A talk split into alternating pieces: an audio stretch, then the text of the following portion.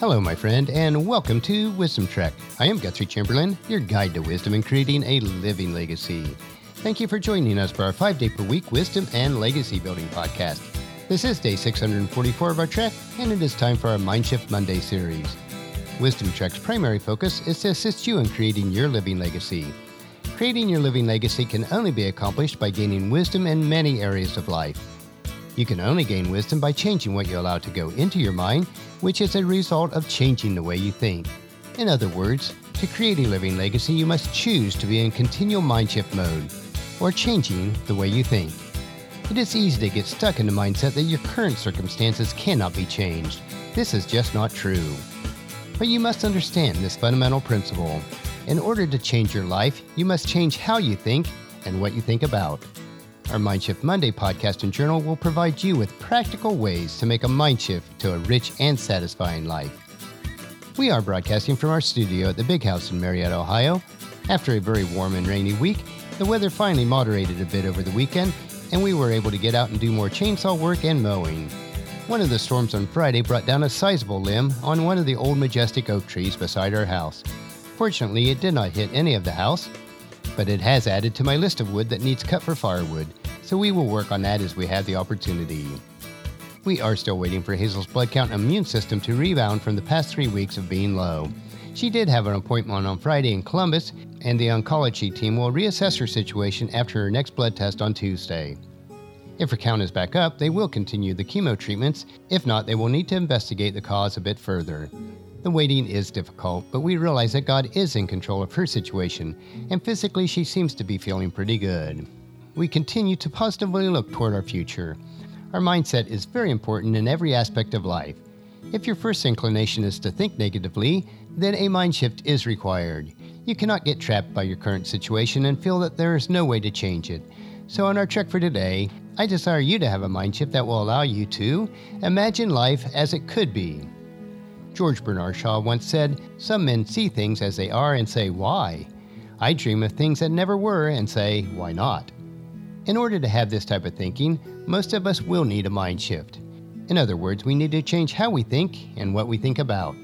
In some area of life, all of us are leaders. That may be in your home with your children, as a business leader, or a leader in ministry. John Quincy Adams said it this way If your action inspires others to dream more, learn more, do more, and become more, you are a leader.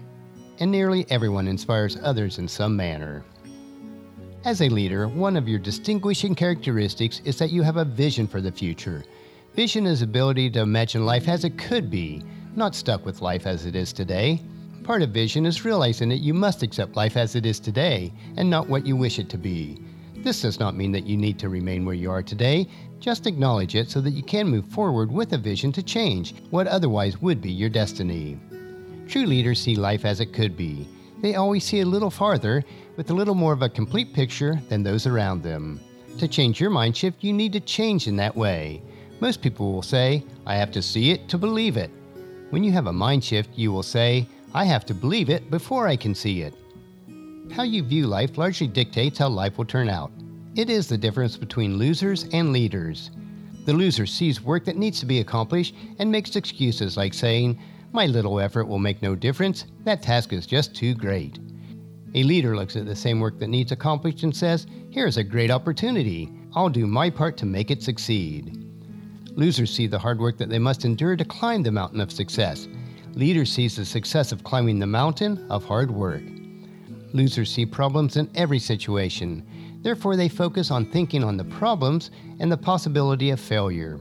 Leaders see the potential in every situation. Therefore, they concentrate on thinking on the potential and the possibility of success. To change your perspective, you must have a mind shift change from thinking of a loser to that of a leader.